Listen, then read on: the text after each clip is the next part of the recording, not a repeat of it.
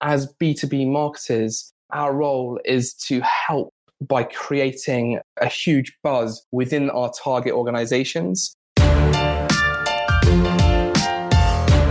You're listening to the Flip My Funnel podcast, a daily podcast dedicated to helping B2B marketing, sales, and customer success professionals become masters of their craft. It's Friday, so this is our hashtag One Hero episode. In these episodes, we highlight and celebrate a blog post and contributor from our community and discuss topics surrounding sales, marketing, and customer success. Here we go. Hey everyone, and welcome to the Flip My Funnel podcast. My name is Caitlin Lutz, and this is our Friday episode. So today on this episode, we are so excited. We have James Snider from Punch. He's the sales and marketing director and one of the founders of Punch. So, hi, James. Hello. Thank you very much for having me. Absolutely. Okay, so we're going to dive right into a bunch of different things. We're going to be talking about video outreach and, you know, just how you can get more creative in your outreach as well as how to, you know, make your outreach more creative once prospects have become customers and that sort of thing. But to start off, James, could you just introduce yourself and Punch and, and what you're doing over there? Yeah, absolutely. And firstly, Caitlin, I'm really excited to be here. I spent the last week on a vacation in Greece mm-hmm. and I literally listened to about 99 episodes of Flip My Funnel. And I didn't realize, but you can listen to Flip My Funnel or you can listen to podcasts and audiobooks on like 1.5 speed. Yeah, um, yeah. My girlfriend was really getting frustrated. So when you when you reached out and asked whether I'd be open to contributing to the podcast, literally I, I said it, I said to my girlfriend, you know, I'm going to be involved, and she literally didn't know whether to laugh or cry. Um, but yes, so I'm one of the founders at Punch. We're a consultancy in the UK helping predominantly tech brands with their EMEA account based marketing. So we help with strategy as well as execution of that strategy, helping to drive opportunities for our clients with their key target accounts in the EMEA region. Great, great. So, James, what is your team doing over there when you're reaching out to people? Because I know that you guys have a lot of creative strategies and you know, I originally saw you, how I originally found you was I posted something in our online community on flipmyfunnel.org. And I asked, you know, if people were doing video outreach and if they were seeing success from it. And you said, absolutely, our team is seeing huge success from it. And you had all these video pods that you built. So could you just talk about those and then just the type of outreach that you guys are doing?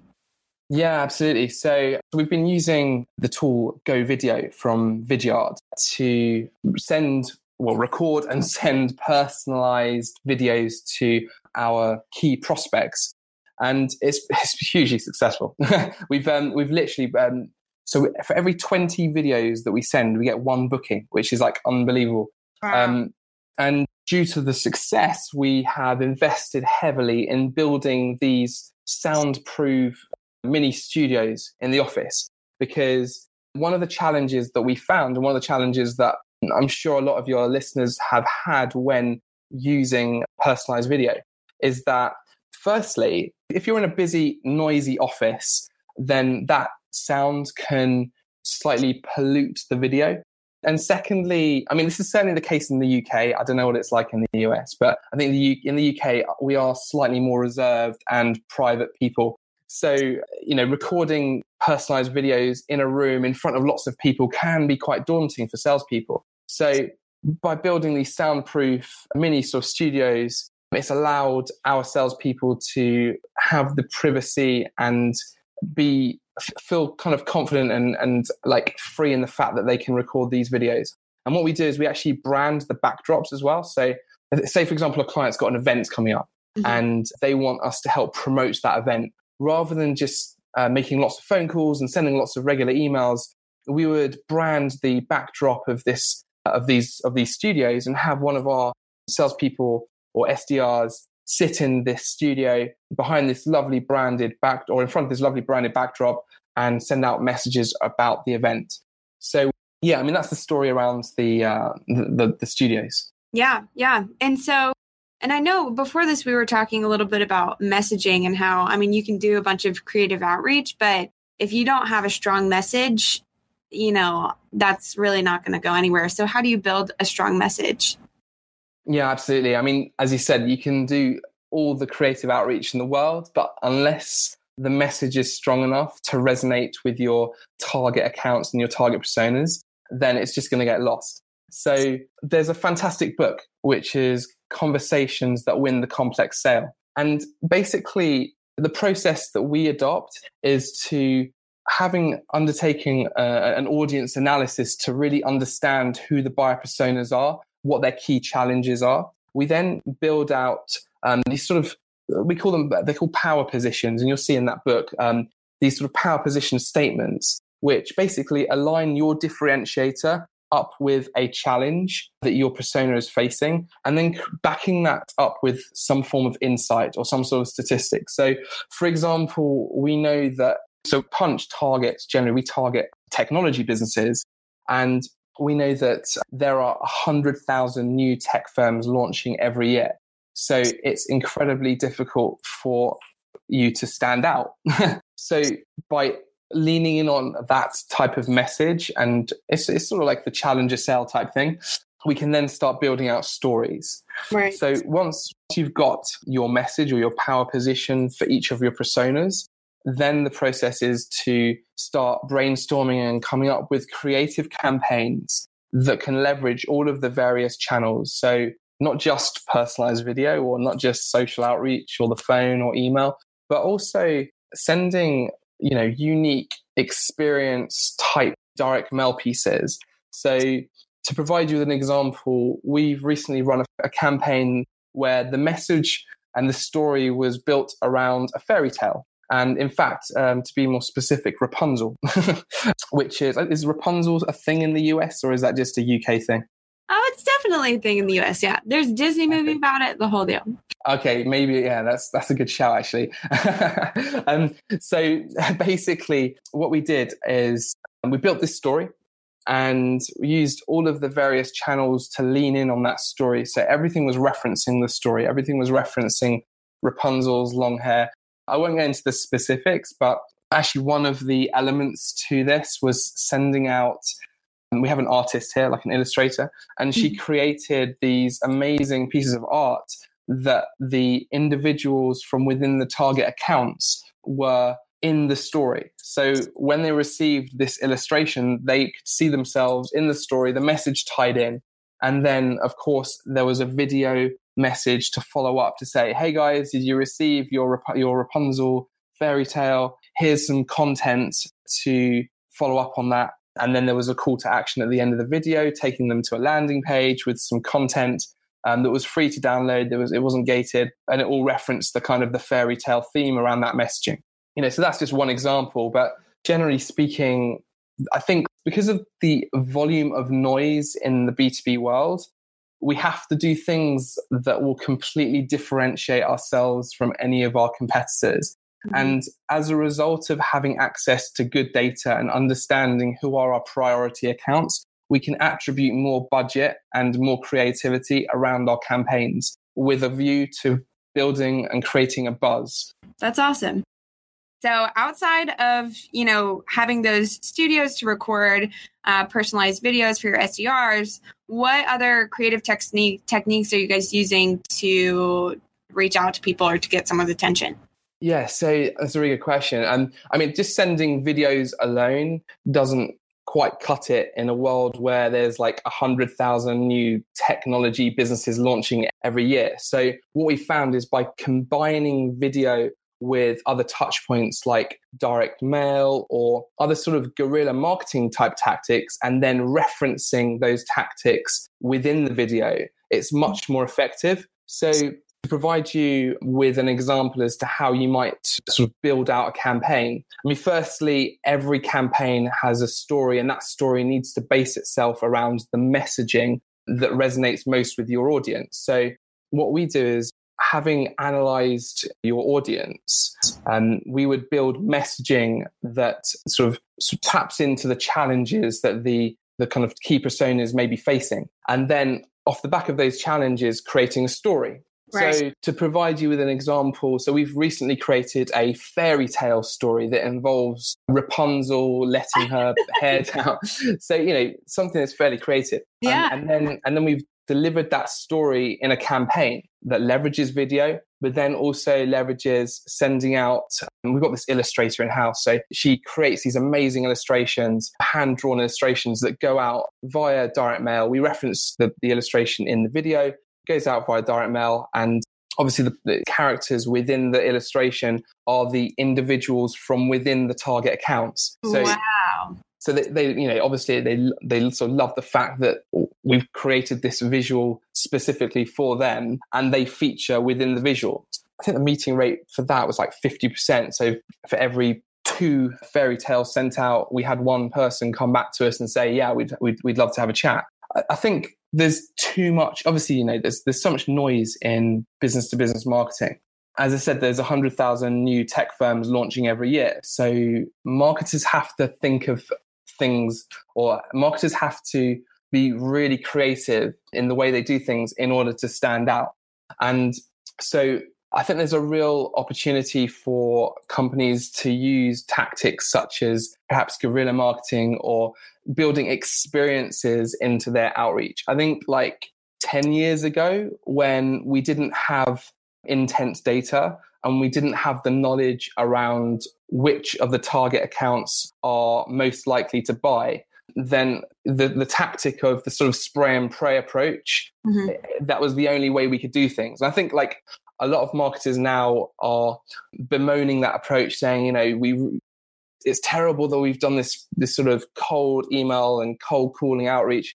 Like the bottom line is that there wasn't data 10 years ago to allow you to to sort of focus on the accounts most likely to buy because, yeah, as I said, that data wasn't there. But now we have access to these great sort of predictive data tools and these intent data tools. It means that we can put priority on the accounts that are most likely to buy and therefore attribute more of our marketing budgets towards those target accounts. Do you know what I mean? Yeah, yeah, absolutely. Absolutely. Because I mean, how else would you know whether to spend all that time if you're building this personalized fairy tale story you know you don't want to send that to someone who is not ready to buy or who wouldn't be a good fit for your business which is the whole point of account-based marketing right? So how did you start thinking about all of these you know creative tactics? I know that we had talked about right before we hit record you were in the music industry and how did you connect being creative to reaching out to these companies?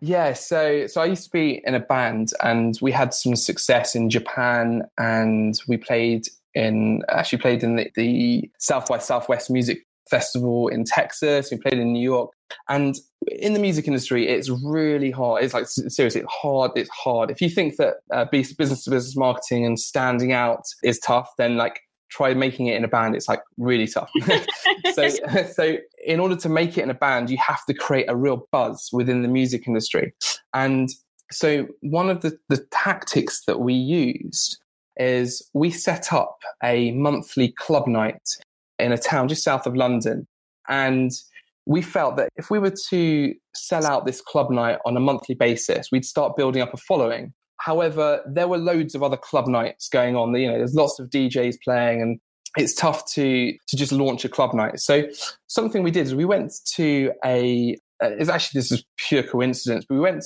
I went to a charity shop, as you do, and so I think back, you know, when, when I was sort of 18, 19 years old, it was cool to wear vintage retro clothing. So right. we used to shop. We used to shop in charity shops. Um, and yeah, no, exactly. So I was in this charity shop and I came across this massive suitcase with about 500 seven inch vinyls. So, you know, those old sort of vinyls that you used yeah. to put on record players. And we thought, let's use these vinyls as tickets. So we branded the vinyl, these vinyls up with branding for the event. And then we went on the streets and basically sold these vinyls as tickets for the club night. And it created, this is back in the days of MySpace, by the way um, it created this massive buzz. So people were talking about this club night, and then so the music industry started talking about us. And that's how we sort of got our big break. Wow. So we always think back to that buzz that was created. And I think that as B2B marketers, our role is to help by creating a huge buzz within our target organizations.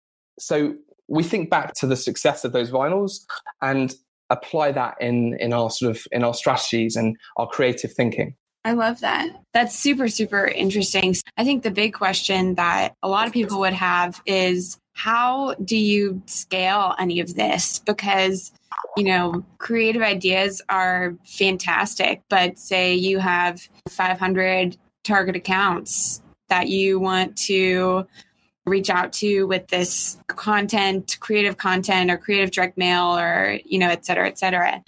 Is that important, do you think? Or, you know, is there a give and take there? What's your take on that?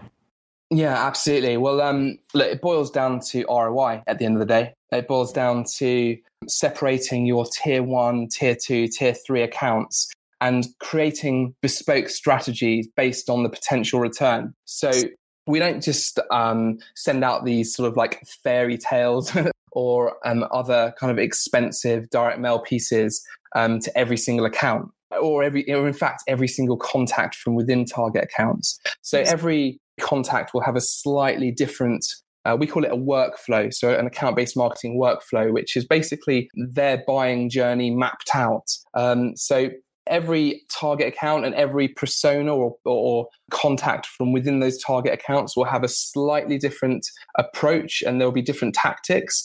And it all goes back to what is the potential value of landing this account? And based on the potential value, we should attribute X amount or X number of pounds or dollars to, to, to, sort of make sure that the ROI adds up and stacks up. Right. Absolutely. So, another question that I have for you is you know, we talk all the time about being creative and, and ways to get someone's attention and you know create a buzz within the organization that you're trying to reach out to. But say that prospect or that future customer becomes a customer. How do you carry on the momentum once they have converted? Is that important or what do you think? Yeah absolutely.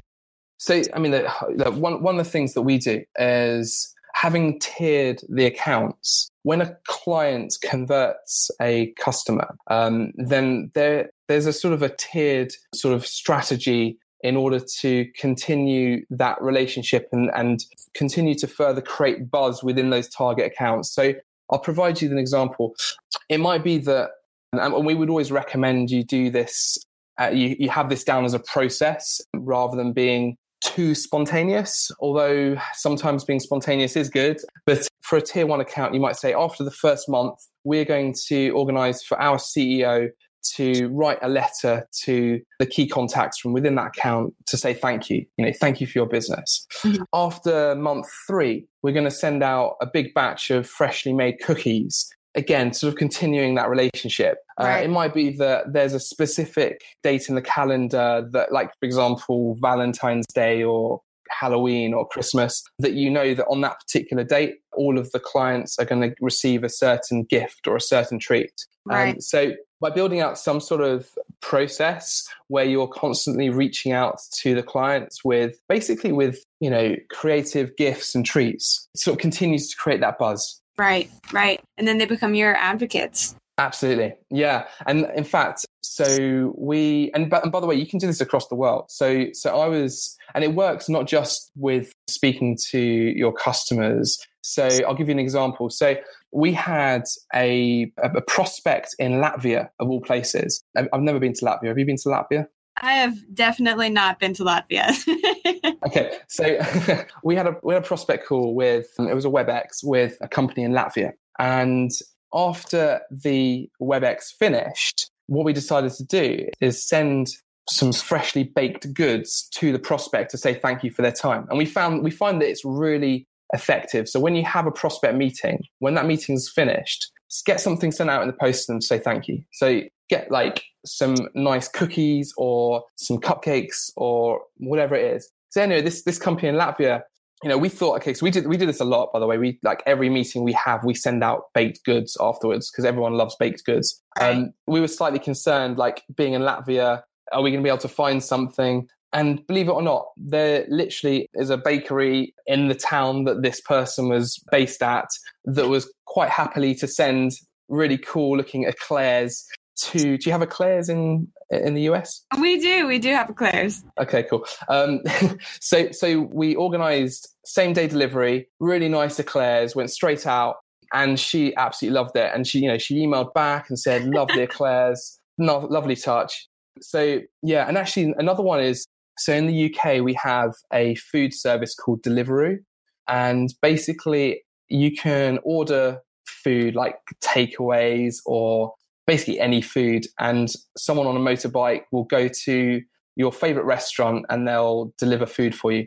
So we had a meeting with a really large tech firm who we knew we knew we wanted to do business with and we knew that they were in a meeting from 7:30 in the morning right the way through to 4:30 p.m. in the afternoon and our meeting with them was at 4:30 p.m. so we had the graveyard shift basically right. so like we knew that they were going to be absolutely knackered by the time the meeting started. So we organized some Ben's cookies to land on their desk literally 10 minutes before the meeting to say, you know, hey guys, punch, you're arriving.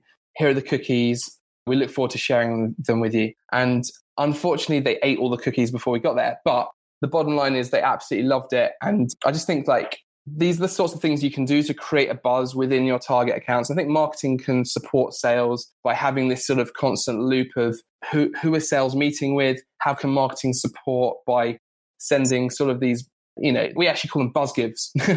so sending these like sort of cool treats. That's amazing. That's amazing. Okay. So just to summarize all that we have talked about and all that you guys are doing over at Punch. So I think for you know when you're prospecting accounts, you're in your you're prospecting uh, future customers. You know, there's always something that you can do to make your outreach personal. And some things might not be as scalable as you want them to be, but that's okay. And you can use that for your top, top tier one accounts. You don't have to do it for every contact, but there is always something that you can do to better personalize your touches. And that continues throughout the the process as well, throughout the sales process and even into becoming a customer and continuing to delight people with these sort of buzz touches. And so marketers, you know, communicate with your sales team and you know, there's a huge opportunity to to help obviously by creating that buzz within your your target organizations. And so hopefully james you have i'm sure inspired a bunch of people to be more creative in their outreach and be more creative through the entire customer journey and not just even at the beginning or, or to get someone's attention but to continue to delight them along the way so that they can become your advocates. Perfect. Amazing well james thank you so much for for being on the show and uh, hope that you are having a wonderful time in the UK eating eclairs in Latvia also. Thank you very much. All right. Have a great one. You've been listening to the Flip My Funnel podcast. To make sure that you never miss an episode, subscribe to the show in your favorite podcast player. If you have an iPhone, we'd love for you to open the Apple Podcasts app and leave a review. Thank you so much for listening. Until next time.